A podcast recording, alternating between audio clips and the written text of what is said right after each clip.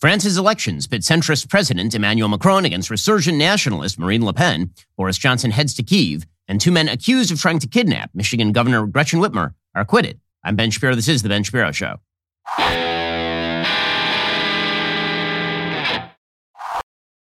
The Ben Shapiro Show is sponsored by ExpressVPN. Privacy is a right, not a privilege. Defend your rights at expressvpn.com slash Ben. You might be thinking right about now, that recession is coming thanks to inflation, thanks to the fact that the Fed is having a really rough time cramming down that inflation, stopping the inflation without tipping the United States economy over into recession, you might want to cash out some of those stocks and put them in precious metals the way that I have with my friends over at Birch Gold. Today, an ounce of gold is worth $1,900. It was worth $300 an ounce in 2000. I've been telling you for five years now, you can buy gold from Birch Gold. It is your hedge against inflation and uncertainty and volatility. Did you know there's another way to hedge against inflation? Buy silver from Birch Gold. Silver is also considered real money. It's historically speaking very undervalued right now. It's an industrial metal in high demand for everything from electric cars to solar panels. Demand is only going to rise. Some analysts suggest that it's actually significantly more undervalued than gold over the next couple of years. Regardless, silver is not going to zero because these assets don't go to zero the way that your stocks could theoretically. Call Birch Gold. They're the company that I trust with precious metals investing. Don't wait. Start diversifying. Text Ben to 989898. Get a free information kit on buying gold and silver in a tax sheltered account right now. There's no obligation to get this information. Text Ben to 989898. Get your free information kit right now. Well, the big international news over the weekend was the first round of the French elections. That first round of the French elections ended with two candidates set for a runoff. One is the current president, Emmanuel Macron, who's considered sort of a, a centrist. He's sort of internationalist in his outlook, but he tends to be a little bit more laissez faire in terms of economics. And far right leader Marine Le Pen. They keep saying far right leader Marine Le Pen mainly because her dad was a real far right, far right leader. Marine Le Pen used to be further to the right, and she seems to have moved more to the center. There was actually another candidate named Eric Zemmour who was actually outflanking her on the right in this particular election cycle.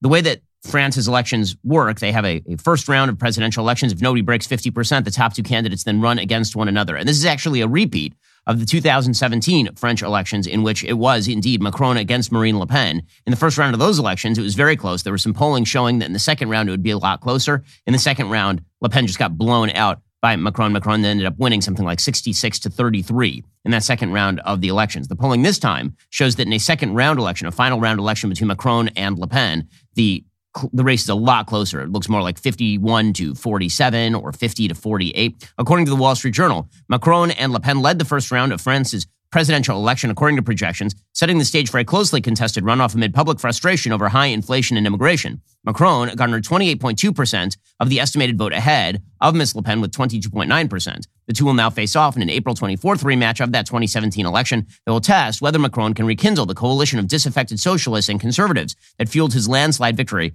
five years ago. Basically, everybody came together to stop Le Pen last time around, unclear whether it's going to happen that way this time around. Sunday's vote, according to the Wall Street Journal, illustrated how France's political landscape has grown increasingly polarized since Macron took office. Candidates for the socialist and conservative parties only garnered a combined 6.7% of the estimated vote, compared with 26% in the last elections. Contenders from the far right and the far left won support for more than half of the electorate. Make no mistake, nothing can be taken for granted. Macron said on Sunday the debate we'll have during the next 15 days will be decisive for our country and for Europe. People who are considered far right in France were sort of led by former TV pundit Eric Zemmour, he won 7.3% of the estimated vote, and he called on his supporters immediately to back Le Pen, which you add his votes to her votes, and now you're looking at something close to about 30% of the vote. Far left firebrand Jean Luc Mélenchon, who finished third with 21.7%, warned his voters not to cast a single vote for Madame Le Pen. Now, if that were the case, if he moves his votes over to Macron, Macron's already at about 50%, and the election is basically over. That is why I'm sort of looking at the political alignment here, and I'm not really buying the media spin. It's going to be a super close election in France, simply because if you look at Mélenchon, Mélenchon looks a lot more like, for example, Bernie Sanders. And Bernie Sanders throwing his votes behind, say, a sort of Hillary Clinton type character, which is kind of what Macron is. That's more of a natural fit than Mélenchon's voters suddenly swinging over and supporting Marine Le Pen. According to the Wall Street Journal, widespread anxiety over the cost of living and the decline of middle and working class France, coupled with deep anti immigrant sentiment in many parts of the country, has helped Ms. Le Pen rally supporters in the final weeks of the campaign. February polls showed Le Pen garnering 16% of the first round vote, Surveys taken days ahead of Sunday's vote showed Macron leading her in the runoff by just two percentage points. On Sunday, Ms. Le Pen cast France as a country torn by cultural and social divisions, calling on voters from across the political spectrum to unite behind her. She said, quote, I will put France in order. In the final two weeks of the campaign, they're expected to center on how to fight record high inflation. Le Pen wants to slash the taxes on fuel and other essentials and give businesses incentive to raise wages. Macron has ordered a cap on electricity and natural gas prices. So her strategy is a lot better than his because artificial caps on the price of oil and natural gas is not going to fix the problem. He's also instituted a rebate on fuel. He's offering checks to low income households to help them buy essentials. Basically, Macron looks like sort of a centrist Democrat in terms of how he has been governing. And Le Pen looks more like a nationalist Republican. She looks more like trying to think of a maybe a Josh Hawley type in the United States, although Hawley is a little more free market oriented. The tight contest reveals the challenges lurking for a European political establishment that has tried to turn the page on populist and nationalist movements, according to the Wall Street Journal, focusing on geopolitical challenges like COVID 19 and the Russian invasion of Ukraine. Le Pen wants to pull France out of NATO's military command. She also wants European Union nations to claw back powers they've delegated to the EU technocrats in Brussels. The runoff now hinges on whether voters who cast their votes for Mélenchon, an anti-capitalist, are willing to back Macron, a pro-business leader who has vowed to raise France's retirement age if he wins a second term. Macron's push to temporarily close some mosques and rein in the independence of religious organizations has alienated a lot of France's Muslim minority, which is one of Europe's largest. So it's a little bit of a mess over in France. But what this really underscores is that in general, European countries are turning away from the internationalism that seemed to characterize the European continent over the course of the 1990s post Cold War. And now they're moving back into a nationalist camp. This is why you saw Brexit succeed in the United Kingdom. And it's why you are seeing Le Pen see success in France. It's why you've also seen Viktor Orban in Hungary having a lot of success. Nationalist leaders, leaders who, who look at the nation as a unit, a body politic that has a different level of fealty than, for example, some sort of international organization like the EU, are seeing a lot more success. Marine Le Pen, for her part, she's tried to moderate her image. Of course, I mentioned her father was a very famous far right leader in France, pretty openly anti Semitic. She has moved in sort of a more centrist direction, at least in the way that she's done an image makeover. According to the Wall Street Journal a few days ago, Le Pen wants to remove French forces from command of NATO and aims to amend France's constitution to place to limit the place of immigrants in French society. But the way that she is defining her message on the campaign trail is framing it around voter frustration with cost of living, for months, the 53 year old scion of Europe's most prominent far right family has crisscrossed La France Profonde or Deep France. Those are rural areas that once represented the industrial heartland of France and are now whipsawed by the currents of global trade. As the ripple effects of Russia's invasion of Ukraine fuel record inflation, Le Pen has pledged to massively cut taxes on fuel and other essentials and give businesses incentives to raise w- wages. She's also toned down her rhetoric, which was once focused on political ideology in favor of sort of talk about her personal life. She's trying to soften her image more broadly. That new approach helped her win 22.9% of the estimated vote in the first round of France's presidential election on Sunday. A lot of people who were sort of uncomfortable with her have now started to see her as a more centrist candidate, largely because she was outflanked by Zemmour, who's been very clear about his feelings that in order to sort of reestablish a Bonapartite France, that you need to close the borders and you need to radically revise the, the definition of what it means to be French. Zemmour is even more openly nationalistic than Le Pen is. In 2017, of course, as I mentioned, Macron beat the heck out of Le Pen in the in the runoff election. This year, polls have Macron just two percentage points up over Le Pen in the April 24th runoff, according to Gilles uh, Ivaldi, a researcher specializing in populist movements for CNRS, France's national research organization. The far right has never been so close to power in France. The content of her program remains basically the same, only her style has changed. So she no longer wants to leave the Eurozone completely. She no longer wants to leave the euro and, and the common currency. But she wants to replace the EU with what she calls a European alliance that would allow nations to reclaim much of the sovereignty they've delegated to technocrats in Brussels. And she says she will call a referendum to amend, amend France's constitution to abolish the right of citizenship for children born in France to foreign parents, give priority to French nationals over foreigners when it comes to jobs and social housing, and force refugees to apply for asylum abroad. She also wants to ban the Muslim headscarf in all public places. There's sort of a forcible secularism in France uh, that has been in place for quite a while in France and is part of the French national character almost. Meanwhile, as I mentioned, this is part of a, a broader reorientation towards nationalism on the world stage that is upending a lot of geopolitics post Cold War. In the post Cold War era, there was this basic theory that now everyone was going to come together. It was going to be a family of nations. International institutions would gain, would gain all sorts of credibility. And that just didn't happen. Instead, what we have seen is a sort of retrenchment in terms of nationalism. And a lot of folks see that as a bad thing, but it's a natural thing. And one of the great problems that we see in national politics and international politics is this bizarre notion that all bodies politic have the same level of loyalty, fealty, and unity. And that is just not true. Take America, for example. there's this broad spectrum idea that Americans tend to think of themselves as American first in the way they live their lives. That's not really true. You think of yourself mostly as a member of your family, and then as a member of your local community, and then as a member of your state, and then finally as a member of the American nation writ broadly. And hopefully, those identities don't come into conflict, but sometimes they do. When the federal government tries to cram down rules that invade your local community, that, that hurt your family, or hurt your church, or hurt your state, then you tend to balk. Because as everyone has known for centuries, people's loyalty tends to lie at the most local level. I mean, this is just pure Montesquieu. The founding philosophy was built around the idea that the more local the politics, the more you have a homogeneity of interest with the people who live near you. And that happens to be, again, true even within the federalist system of the United States. It's why the Constitution was designed, that the federal government was going to do very few things, but the state government could do more things, and the local government could do even more things than that. And most things were done at the social level with you and your friends who live together in a community. Now, on the international level, post Cold War, because the world seemed as though it had gotten smaller, there was this idea that the international community, we are all going to be citizens of the world, but there's no such thing as a citizen of the world. And this is what you are seeing, whether you're talking in Ukraine or Russia or China or France or Hungary or the United States. People tend to think of themselves as members of nation states.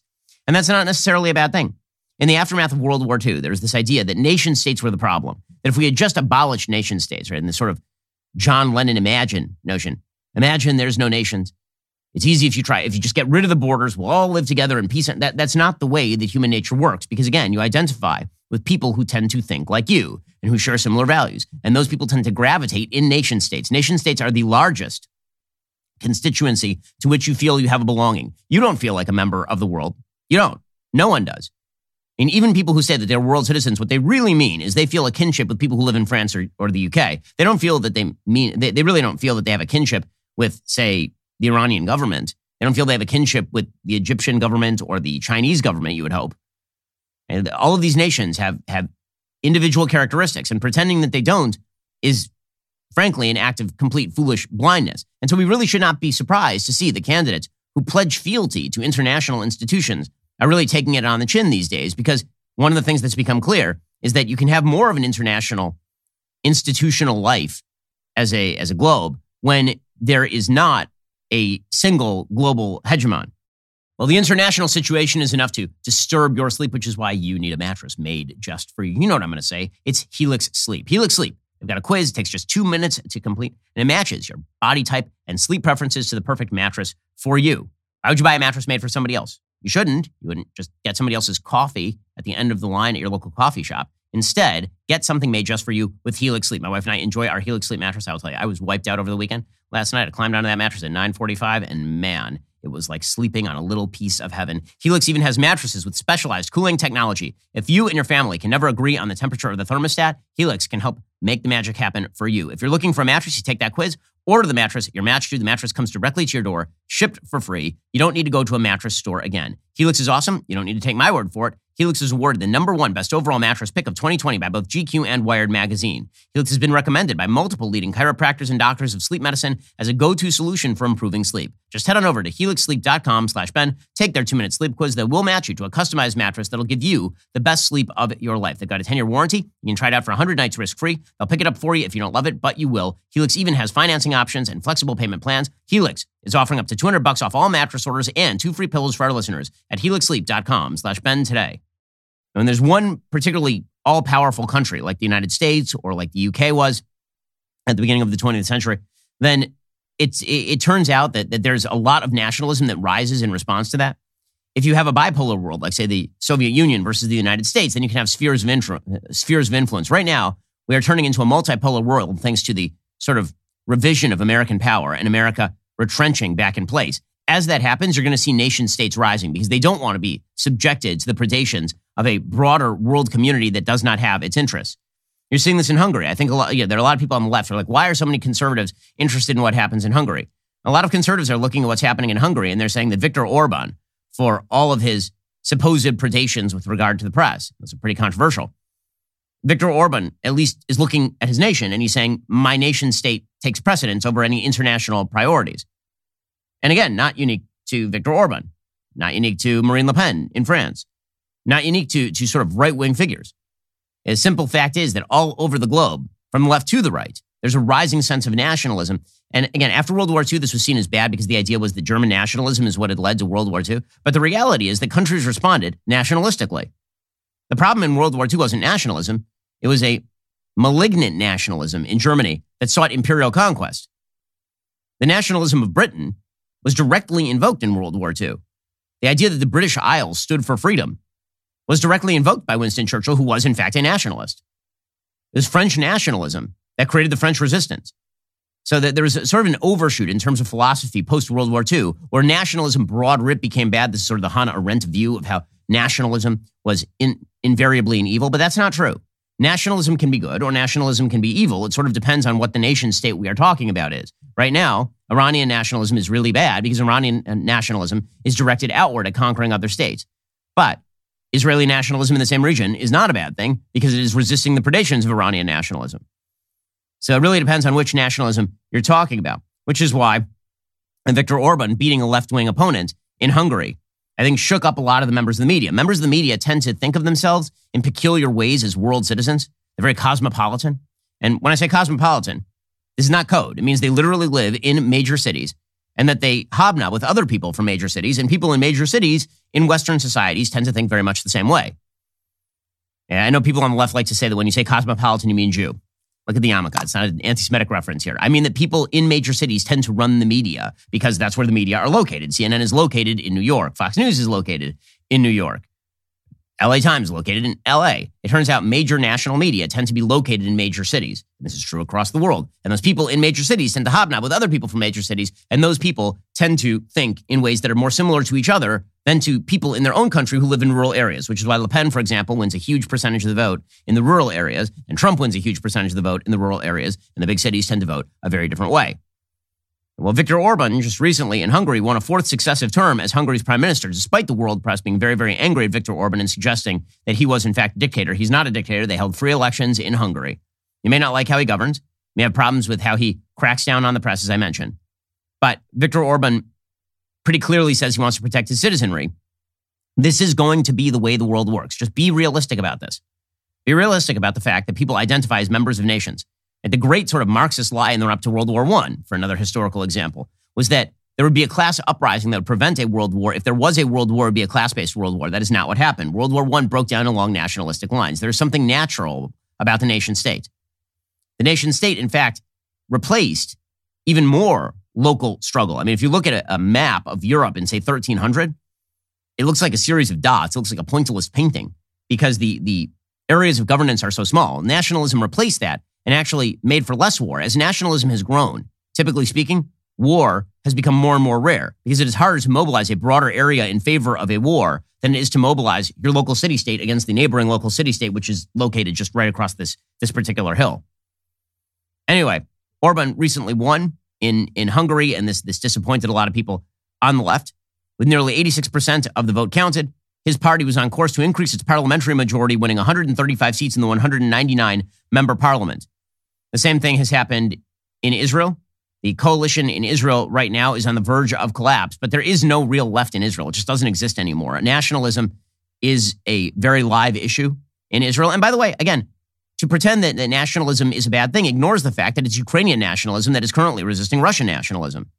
There's this kind of amazing video. Boris Johnson, again, a Euro, uh, he's a UK nationalist. Boris Johnson. Boris Johnson, a nationalist, arrived in Ukraine to meet with Vladimir Zelensky, a nationalist, both of whom are resisting Vladimir Putin, who's a malevolent nationalist who is seeking international control. Here's some of that video.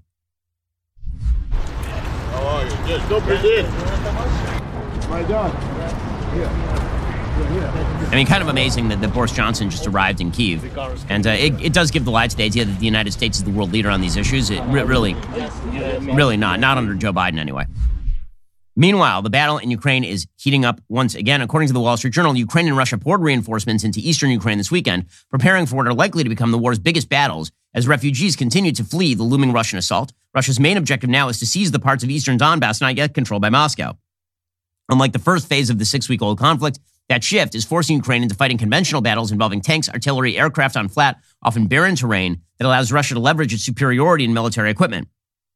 Fresh Russian tank and artillery units, as well as forces withdrawn from areas around Kiev, began arriving in recent days to staging grounds for the offensive north of the Ukrainian city of Izium, according to footage shown on Russian military television. Ukraine, too, started moving toward Donbass combat units from areas of northern Ukraine it recovered after Russian troops retreated. Skirmishes along the line in Donbass and nearby regions continue daily. Russian forces are trying to push south of Izium. The timing of a major campaign, Western and Ukrainian officials said, is up to Moscow, which could press the offensive imminently with available forces or wait a few weeks to reconstitute units that suffered losses in northern Ukraine. For his part, Zelensky is calling for urgent assistance ahead of the new round of the conflict, warning Moscow has not given up on its aspirations to subjugate Ukraine. He said Russia can still afford to live in illusions, gathering new armor and new troops on our soil. That means we need, need even more sanctions, even more weapons for our state. Zelensky was also on 60 Minutes over the weekend preaching the cause of Ukrainian resistance. When you're working at diplomacy, there are no results. All of this is very bureaucratic. That's why the way I am talking to them is absolutely justifiable. I don't have any more lives to give. I don't have any more emotions. I'm no longer interested in their diplomacy that leads to the destruction of my country. A lot of countries have changed their mind about Ukraine and about our people, but I think we've paid too high a price for that. Zelensky also spoke with the South Korean National Assembly. He told them at least tens of thousands of people had been killed by the Russians in Mariupol, most of them civilians. Well, folks, the world is a dangerous place, and this is one reason why you need life insurance. I mean, hell, you could be walking down the street and suddenly an out of control alligator just chomps on your leg. I mean, there, there are plenty. I'm, I'm, I'm from Florida.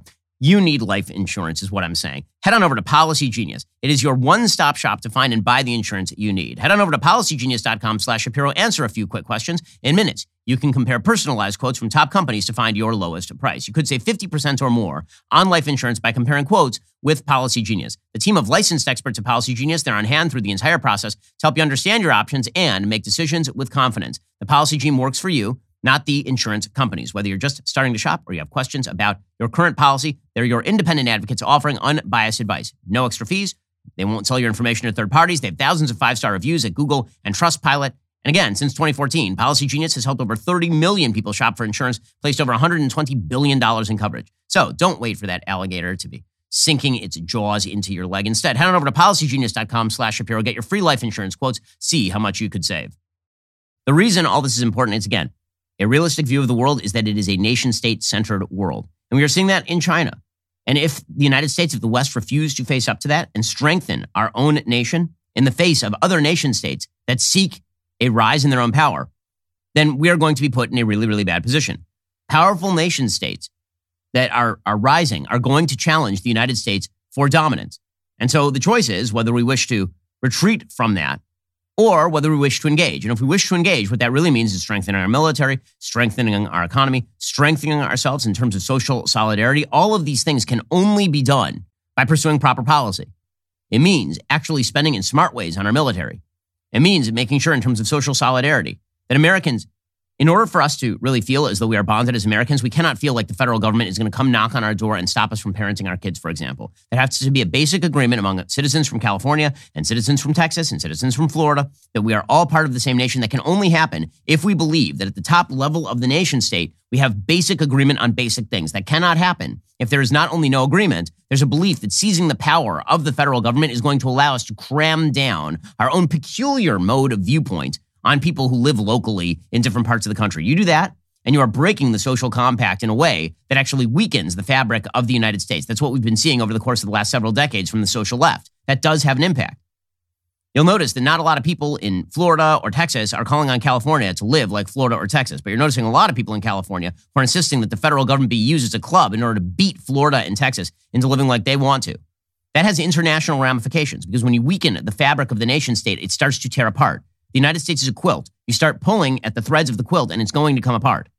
Meanwhile, China is accelerating its expansion of its nuclear arsenal because of a change in its assessment of the threat posed by the United States, according to the Wall Street Journal. This is people with knowledge of the Chinese leadership thinking. The Chinese nuclear effort predates Russia's invasion of Ukraine, but the U.S.'s wariness about getting directly involved in a war there has likely reinforced Beijing's decision to put greater emphasis on developing nukes as a deterrent, some of those people say. Again, because it is Russian nukes that have basically deterred the United States from direct involvement in Ukraine. Chinese leaders see a stronger nuclear arsenal as a way to deter the United States from getting directly involved in a potential conflict over Taiwan, which of course means that we need to strengthen Taiwan's military capacity right the hell now and we need to strengthen our naval capacity tremendously in order to make sure that we have some sort of control over the South China Sea and the Taiwan Straits.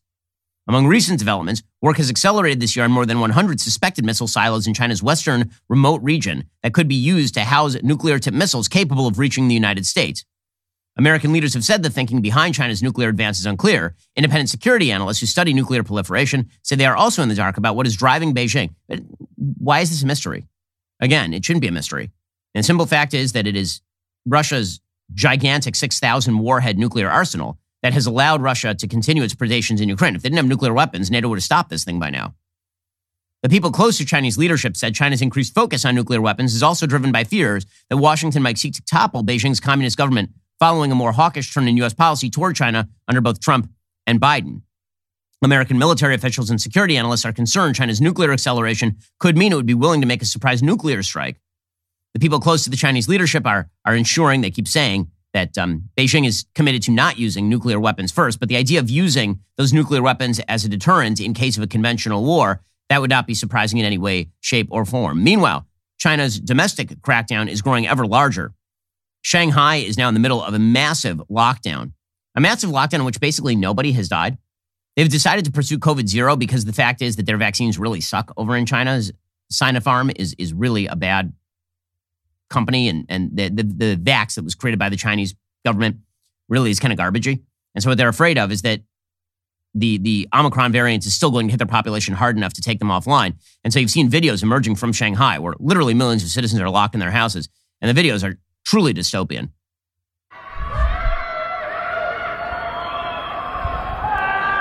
Those are people in their apartment buildings cheering, and their drones that are going around and telling people that they need to stay in their houses. People screaming out their windows after a week of total lockdown. This is what was happening over in Shanghai. And drones have been arriving to tell people that their freedom doesn't matter. They need to stay in their homes. Uh, again, the Chinese government having no compunction about the use of its own power at home in order to cudgel citizens into line. According to Reuters, orderlies posted cried for help on social, social media, saying they were overwhelmed. According to various sources, the lockdown has become a test case for the country's strict policy. Home quarantine is not an option. Until public outrage prompted a change, Shanghai was actually separating COVID positive children from their parents. From March 1st to April 9th, Chinese Financial Hub reported some 180,000 locally transmitted infections, 96% of which were asymptomatic. It reported no deaths for the period. They're still deeply afraid, however, that lots of people are going to die. And so they've been just locking people down in forced quarantine. You're not allowed to quarantine in your own home. Shanghai is doubling down on quarantine policy. They've converted schools, recently finished apartment blocks, vast exhibition halls into centers, the largest of which holds 50,000 people. Authorities said last week they've set up over 60 such facilities. These steps have been greeted by the public with a mixture of awe at their speed and horror over the conditions, prompting some Shanghai residents to call for home quarantine to be allowed. Videos on Chinese social media have shown hastily converted quarantine sites, including a ramshackle vacant factory where a number of camping beds were placed, a site made out of shipping containers, and a school with a poster saying blankets and hot water were not available. So China continues to be a hellhole of a place to live. Now, all of this would again suggest that the United States needs to take measures to ensure its own safety and security. And this would mean, you know, actually unleashing the power of the American economy. Instead, we are going to be using the power of the United States government in order to cram down the sort of build back better vision, which would reorient the entire American economy around the visions of Joe Biden, which makes no sense since the man can't even speak English anymore. Instead, what we are going to end up with is probably a recession. According to the Wall Street Journal, economists see a growing risk of recession as the relentlessly strong U.S. economy whips up inflation, likely bringing a heavy handed response from the Federal Reserve. Economists surveyed by the Wall Street Journal this month on average put the probability of the economy being in recession sometime in the next 12 months at 28%. That is up from 13% a year ago. Risk of recession is rising due to a series of supply shocks cascading throughout the economy as the Fed lifts rates to address inflation, said Joe Brusuelas, the chief economist at RSM US LLP. Economists have also slashed their forecast for growth this year. On average, they see inflation adjusted GDP rising 2.6% in the fourth quarter of 2022 from a year earlier. That is down a full percentage point from the average forecast just six months ago. The looming risk of a downturn alongside alarmingly high inflation, which at 7.9% in February, captures the Fed's balancing act. It's attempting to cool the economy enough to bring down inflation, not so much that it actually creates a recession, but it seems as though the Fed is probably going to blow that chance and we'll end up in some sort of recession. Meanwhile, Americans continue to lose trust in our government at the highest levels. It's a, kind of a shocking case out of Michigan that, I mean, honestly, I've never seen anything like this on a national level. So you remember that back during the election cycle of 2020, there was this rather shocking plot that apparently some men in Michigan, militia members, had planned to kidnap and maybe kill the governor of Michigan, Gretchen Whitmer. Well, now it turns out that two men who were involved in this supposed plot, they've now been acquitted. And the reason they were acquitted is it turns out that FBI agents basically almost compelled them to involve themselves in the plot.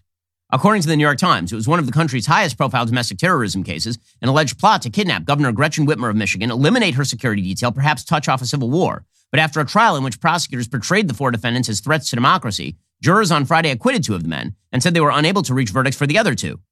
The result was a major blow to the Justice Department, which during the Biden administration has made domestic terrorism one of its top priorities. The defendants in the Michigan trial were arrested weeks before the 2020 election. The case was seen by some as revealing increasingly combative discourse among certain right wing groups. But a series of missteps during the investigation and the eventual failure to win any convictions against the men who went to trial raises questions about the ability of federal law enforcement when it infiltrates right wing groups to develop convincing cases without infringing on the rights to speak freely and own weapons. And this is one of the problems, is that very often the FBI will deploy people into the middle of these cases. And instead of the FBI just watching and observing and then bringing evidence, the FBI, apparently, in this particular case, was basically whipping up the fury and encouraging people to engage in criminal activity and then seeking to have these people arrested. Prosecutors built their case on a trove of audio recordings and encrypted texts, texts from 2020, in which some of the men vented about COVID 19 restrictions, spoke about political violence, and debated the best way to kidnap Whitmer from her vacation home in northern Michigan. Yet the very existence of those recordings and text conversations underscored the defense theory of the case that the supposed plot had actually been conceived and nudged ahead by a network of FBI agents and informants who preyed on the worst instincts of their loose lipped targets. The defense lawyers described the men on trial as big talkers who were never going to commit any kidnapping.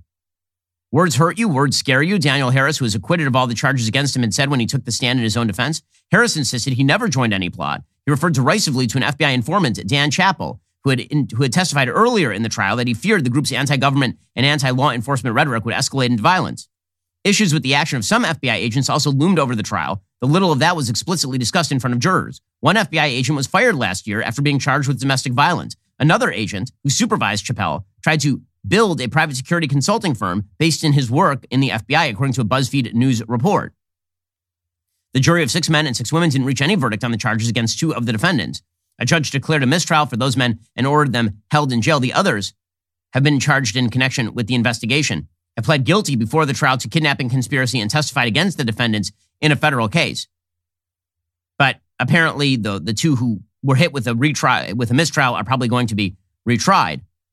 Prosecutors kept showing jurors inflammatory social media posts and chat messages from the defendants, and they presented audio recordings from Chappell and other informants. One former co-defendant who pled guilty testified he hoped to set off a chain of events that prevent Joe Biden from being elected and perhaps foment a civil war. But the prosecution's case was hampered by lack of clarity on what exactly the men were accused of plotting. No attack ever took place. No final date for an abduction was actually set. The details of the alleged plan sometimes differ dramatically from prosecution witness to prosecution witness. The FBI informant, Chappell, said he believed the group planned to kill Whitmer, whose handling of the COVID 19 pandemic had infuriated the men. Mr. Garbin, who earlier pled guilty, said he thought the group of men might abandon the governor in a boat in the middle of Lake Michigan. Mr. Franks told jurors he had hoped to die in a shootout with the governor's security detail.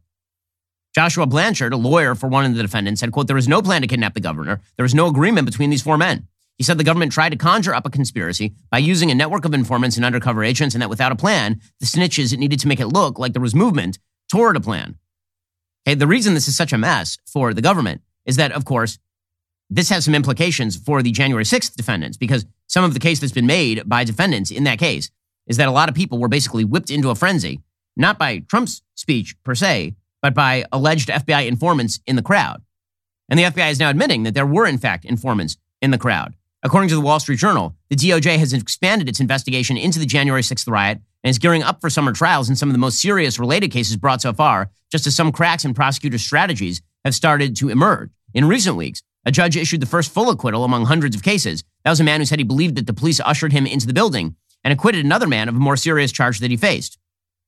In that case, Judge Trevor McFadden said the defendants didn't engage in the violence. And also, there is in fact tape of police officers ushering people into the building.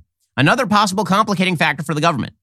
And this is again pretty troublesome for prosecution. At least a half dozen Federal Bureau of Investigation informants were in the crowd at the U.S. Capitol on January 6th as a pro Trump mob stormed the building, according to people familiar with the matter, who say none of them appear to have been sent there by the Bureau to engage in or encourage violence. Defense lawyers are pressing the FBI for information about those informants. The informants could be an issue as prosecutors prepare for their first trial in July on sedition and other charges against members of the right wing militia Oath Keepers, as well as a potential August trial for members of the Proud Boys. The presence of informants could open the door for defense attorneys to argue that their clients were coerced into violence.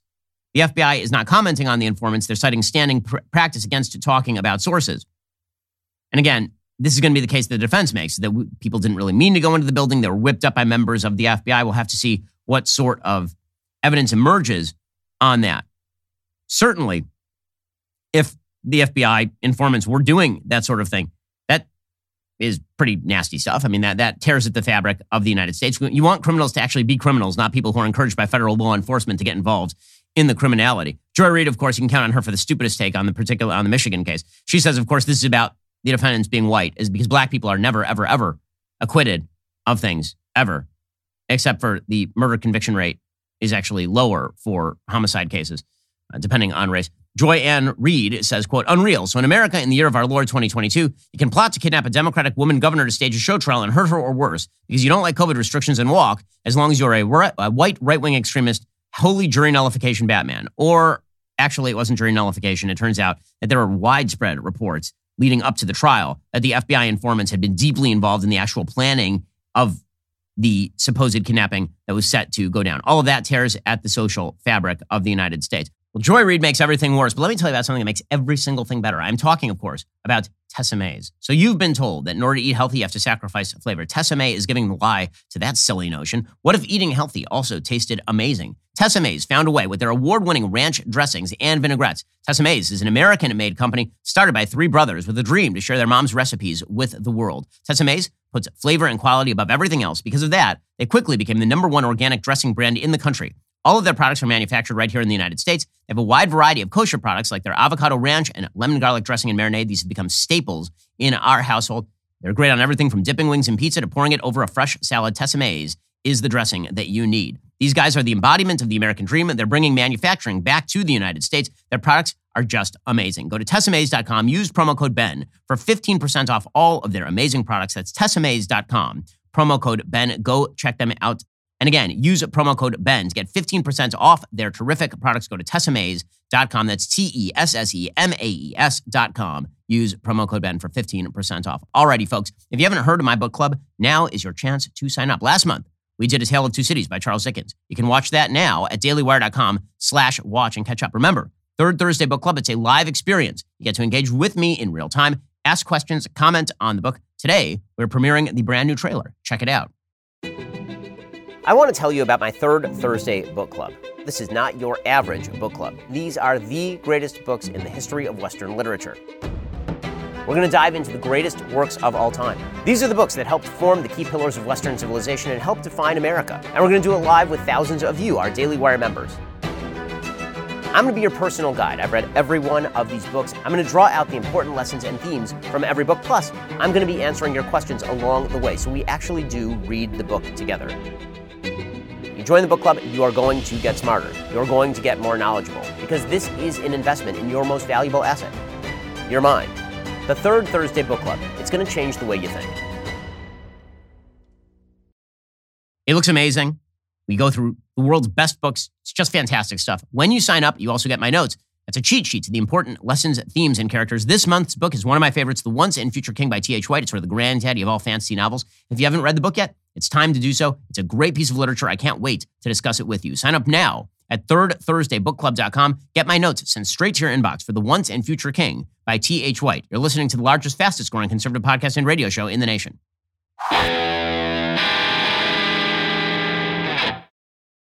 And speaking of the social fabric coming apart, certainly when you have the FBI, which has lost the trust of the American people following its intervention in the election of 2020 and then its its Steele dossier involvement, and now this case in Michigan. When major institutions are falling apart, that is never a good thing. It's also not a good thing when the media continue to exacerbate those conflicts. Amazing clip on CNN over the weekend. There's a professor named Joshua Kalla of Yale, and he was talking about the partisan coverage skew of various sources. And he was asked by Brian Stelter about Fox News because CNN perceives itself to be objective, but Fox News to be evil. And this professor, Joshua Kalla, just finishes CNN on CNN. It was pretty amazing. CNN engages in this partisan coverage filtering as, as well that we find. For example, during this time, the Abraham Accords were signed, and these were the agreements where Israel, the UAE, and Bahrain signed a, a major peace agreement. And we see that Fox News covered this really major accomplishment about 15 times more than, than CNN did. So we established both networks are, are really engaging in this partisan coverage filtering. It's, it's not about one side, it's about the media writ large. I think you're engaging in some both sidesism there, Josh. I'm going to Brian Stelter try to walk that one back. Uh, I mean, no, that's not about both sidesism. It turns out that there is partisan coverage filtering. What he means by that is that there are a couple of different ways that you can bias a story. One is you can cover the same story in two different ways. The other is you just don't cover the story at all. So if you watch Fox News, you get a very different perception of big stories in America versus if you watch CNN. If you watch CNN, they're not going to talk about the problems of critical race theory or gender orientation theory being given to small kids. They're just going to talk about the evils of the right wing, quote unquote, don't say gay bill. And if you watch Fox News, you're, you're not going to get a lot about, say, Donald Trump's legal predicaments at, a, at any various point. Um, you're, you're, you're just going to get whatever each network wishes to tell you.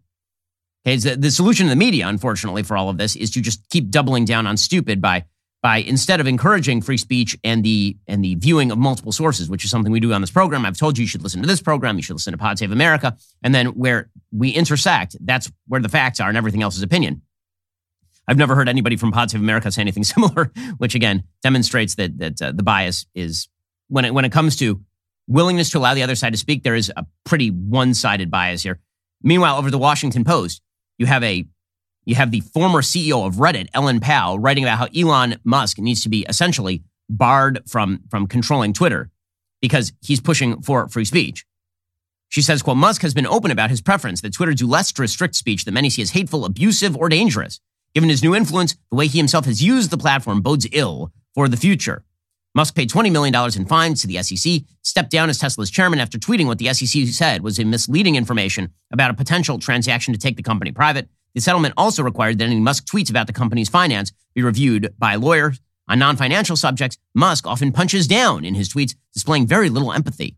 He called the British caver who helped rescue trapped young Thai divers a pedo guy, beating a defamation suit over the slur, but adding to his reputation as a bully. And in February, he tweeted and then deleted a meme comparing Canadian Prime Minister Justin Trudeau to Adolf Hitler. So, because of all of this, because of all of this, according to Ellen Pao, probably Twitter should continue to shut down more speech. Less speech is the answer for so many people on the left. And this tears at the social fabric as well. Because here is the thing uh, the New York Times, the, the Washington Post, all of these outlets are going to be reliably to the left for sure. But so long as you can redirect your attention to something that's not reliably to the left, you're going to be okay with that.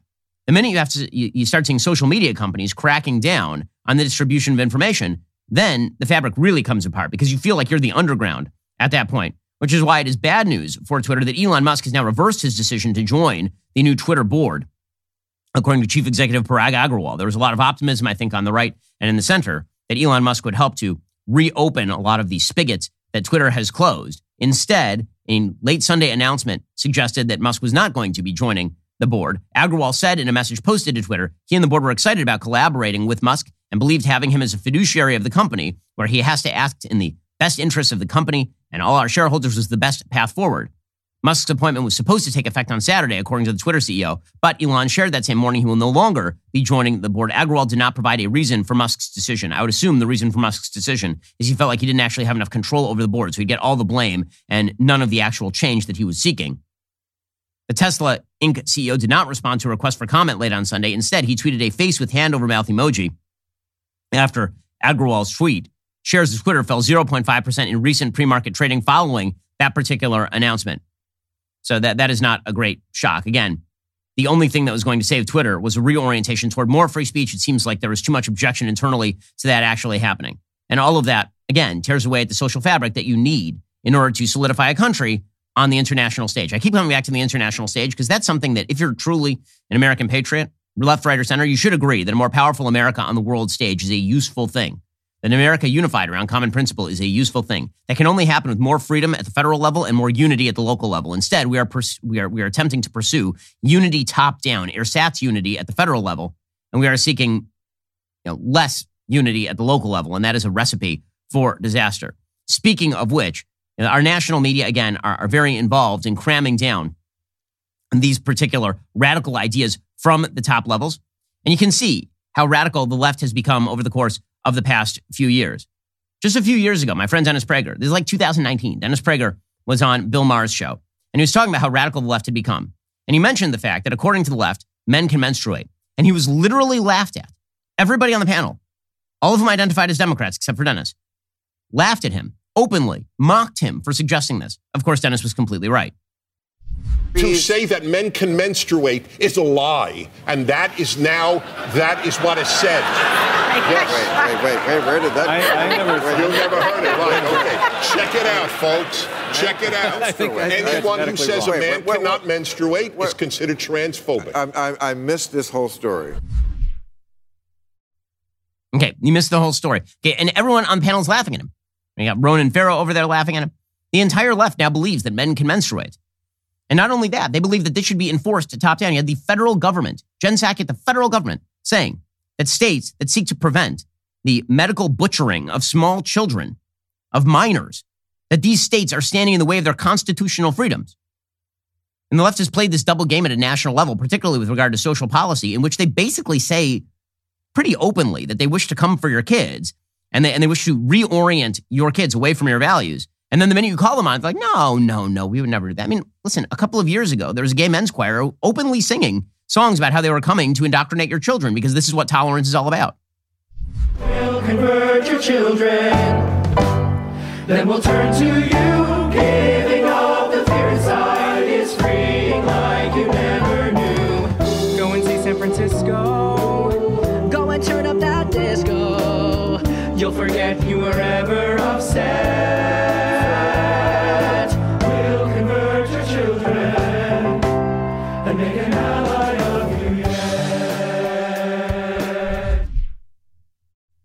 I believe that was the Gay Men's Choir of San Francisco, will convert your children.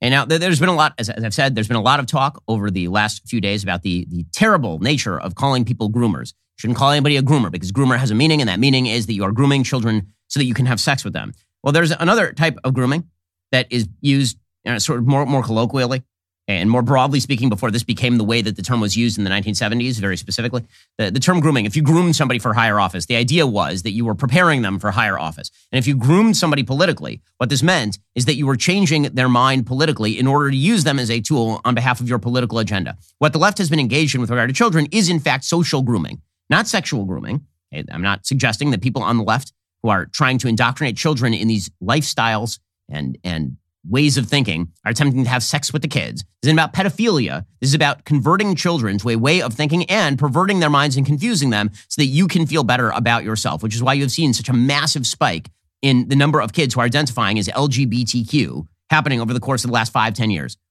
Eh, we have not hit an evolutionary bottleneck here. What you are seeing is social contagion, and you are seeing an incentive structure that encourages kids to get involved in these ways of thinking because it earns them glory and their parents glory because their parents are treated as as just tremendous examples of tolerance and and excellent parenting if you if you reinforce the idea that your little boy is a girl. And this is why it should no longer be a shock to see so many teachers of small children who are out there on TikTok openly saying that they wish to quote unquote convert your children. And for example, a first grade teacher at a Boston charter school explaining that this is in a tape to kindergartners through second graders that, that boys can be girls and girls can be boys. This person is a, a quote unquote trans man, which means a biological woman. I'm a man, but when I was a baby, the doctors told my parents I was a girl. And so my parents gave me a name that girls typically have and bought me clothes that girls typically wear. Um, and until I was 18 years old, everyone thought I was a girl. And this was super, super uncomfortable for me because I knew that wasn't right. Um, the way I like to describe it is like wearing a super itchy sweater. Um, the longer you wear it, the itchier it gets, and the only way to make the itching stop is to have everyone see and know the person that you really are.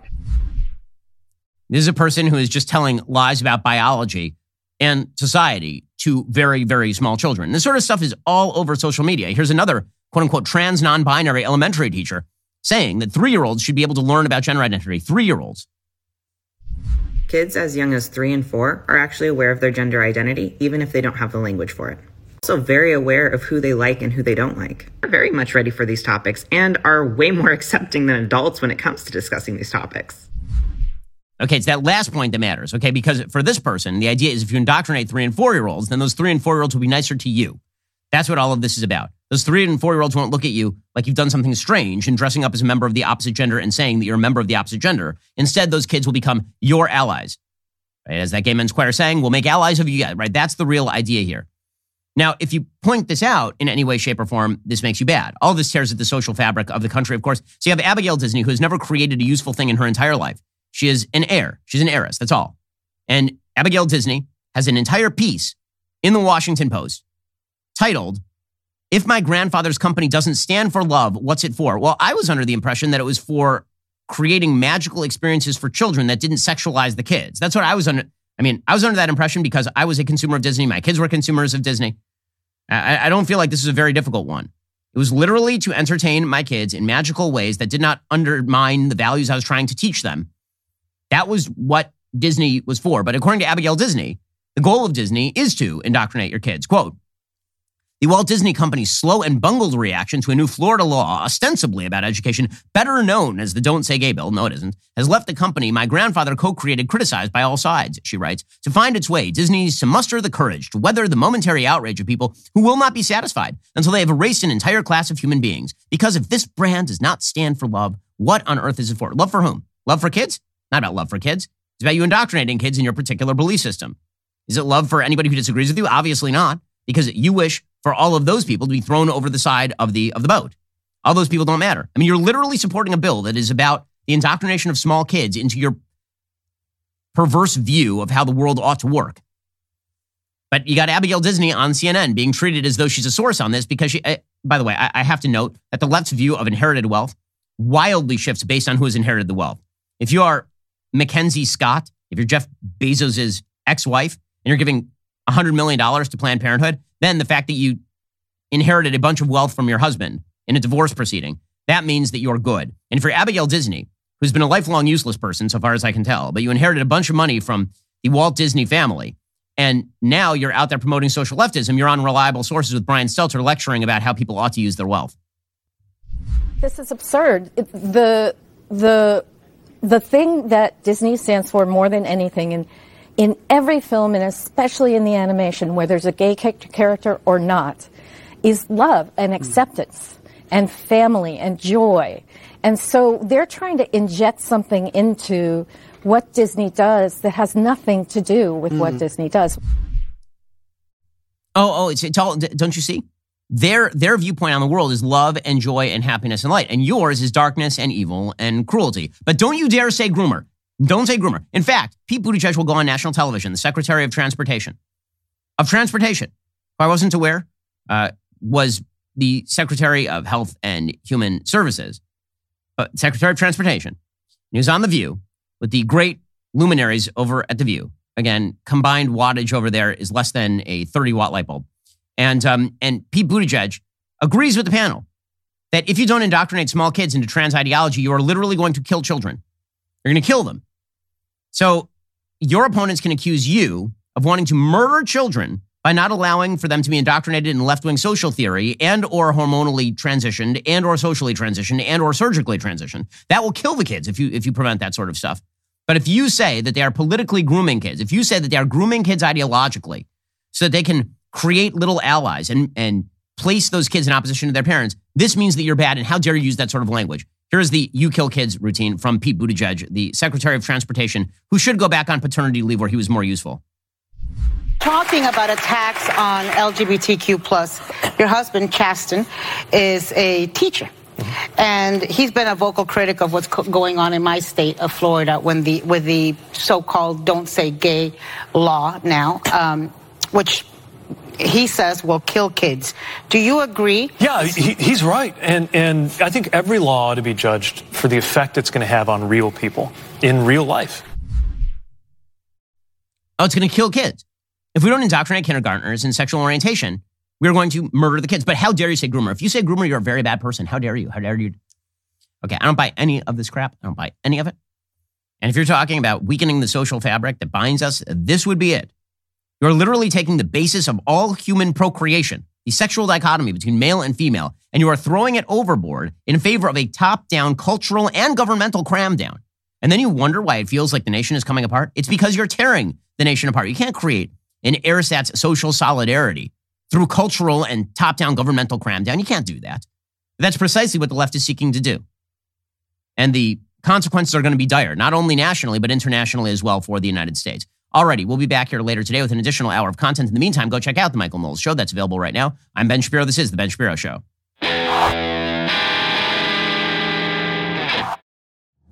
If you enjoyed this episode, don't forget to subscribe to the show. Help spread the word about the Ben Shapiro Show by giving us a five star review and sharing the show with a friend. We're available on Apple Podcasts, Spotify, YouTube, or wherever you get your podcasts. And be sure to check out some of our other Daily Wire shows. The Ben Shapiro Show is produced by Elliot Feld. Executive producer Jeremy Boring. Our supervising producer is Mathis Glover. And our production manager is Pavel Lydowski. Associate producer Bradford Carrington. Editing is by Adam Sajevic. Audio is mixed by Mike Coromina. Hair and makeup is by Fabiola Cristina. Production assistant Jessica Crand. The Ben Shapiro Show is a Daily Wire production. Copyright Daily Wire 2022. Biden babbles about his new Supreme Court justice. Pete Buttigieg says it's murder not to trans the kids. And California Democrats push for fourth trimester abortion. Check it out on The Michael Knowles Show.